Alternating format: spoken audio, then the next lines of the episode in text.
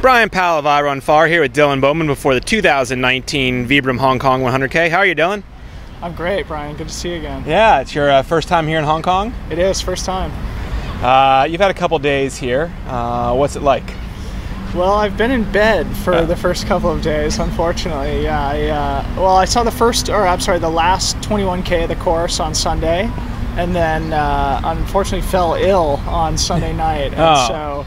I uh, have basically been nursing myself back to health over the last day and a half or two days, and uh, luckily I, I'm through the worst of it, and I'm feeling moderately better. I'll go on a run after this, and we'll see how I feel. Yeah. But uh, I you think still got a couple of days, a little imposed rest. Yeah, yeah, yeah. exactly. Uh, how was that last twenty-one K of the course? It's really interesting. It's unique. Um, a lot of steep ups and downs, a lot of stairs, as everybody hears about this course. I uh, went over the top of Tai Mo Shan, the high point of the race, which comes right at the very end, and uh, so it was good to see it. I think it was uh, very useful and uh, helpful for me to see that mm-hmm. prior to the race, and uh, yeah, we'll see. It's uh, it's a unique and interesting course, so I'm excited to see the whole thing. Yeah. Now, how has your training gone this winter? Because for many past winters, you've been in the Bay Area with t- full access to trails all winter long. Now you're uh, up high in Colorado. Yeah.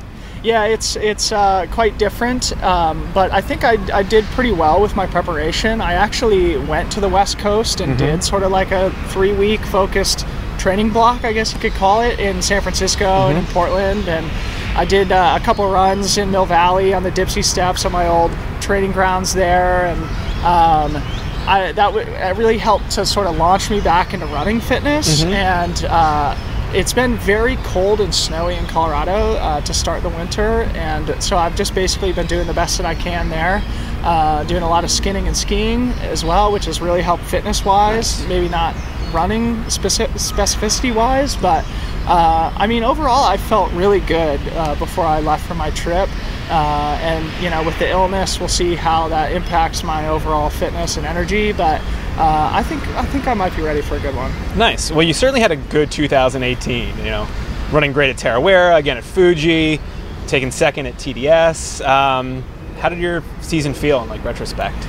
Yeah, I felt really good. I mean, uh, I think I did a really good job last year of picking the right races at the right times, and then training specifically for mm-hmm. those races.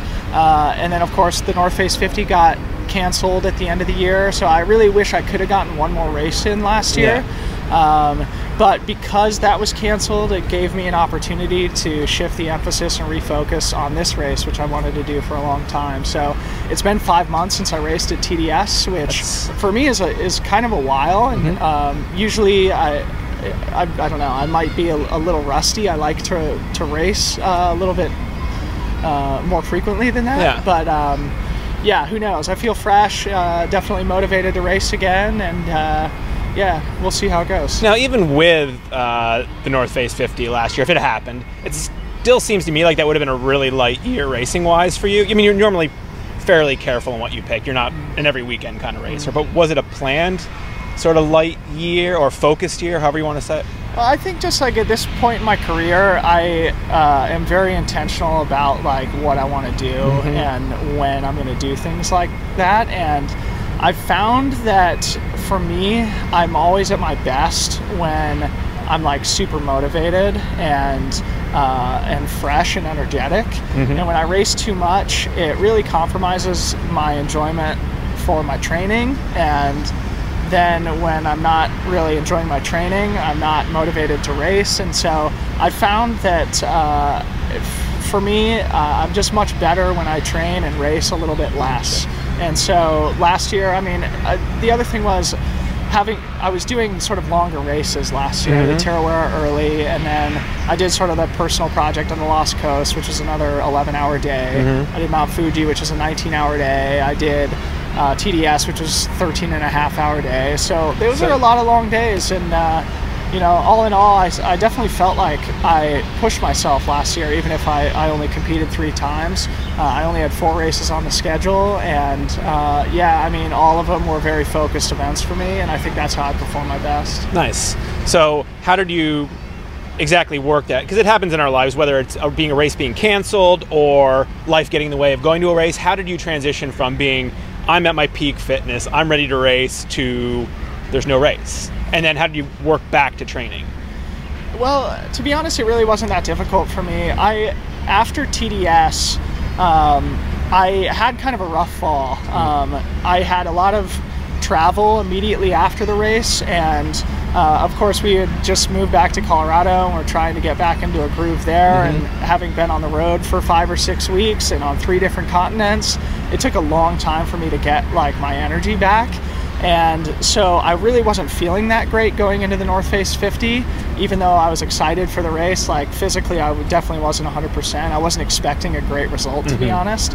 So it wasn't difficult for me to accept the reality. That in some ways, it was fortuitous. I mean, you don't want it to, yeah. but yeah. And and we drove all the way out there from Colorado, mm-hmm. and I mean the smoke that they had there in Northern California was unlike anything I'd ever seen. And when we lived there, there were a few wildfires, and this was way, way worse. Mm-hmm. So it was easy to, to realize and recognize that that was the best decision for the race to make. And so, yeah, for me, it was, it was fortuitous, and I wanted to come to this race for a long time. So I said, okay, well, I'll just, I'll shift focus to Hong Kong. Nice. And so in some ways, it's a relatively short period to go from like a A sort of a focus race to another one for you. Uh, did you get a good block in between those two, planned race and race? Yeah, so um, I guess after the North Face fifty, um, you know, I, there was a couple weeks where I didn't do that much, but um, then when I got back into training, basically right when I went out to the West Coast, right around the holidays,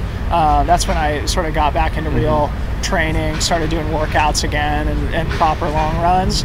And uh, yeah, the fitness came back really, really quick. It was it was interesting. I went out for a four-hour run in Mill Valley where I used to live, uh, Double Tam Summit, uh, you know, long run I used to do all the time mm-hmm. when I lived there. And I remember it was just like so tough. I felt so unfit. And then, you know, the following Wednesday, I did a time trial on Mount Tam and, and ended up running like within a minute of my my fastest ever. So the fitness comes back so quickly for me because I've been doing it so long yeah. that uh, once I sort of got back into a groove, uh, I started feeling really good again. And because I haven't raced in a long time, I feel fresh.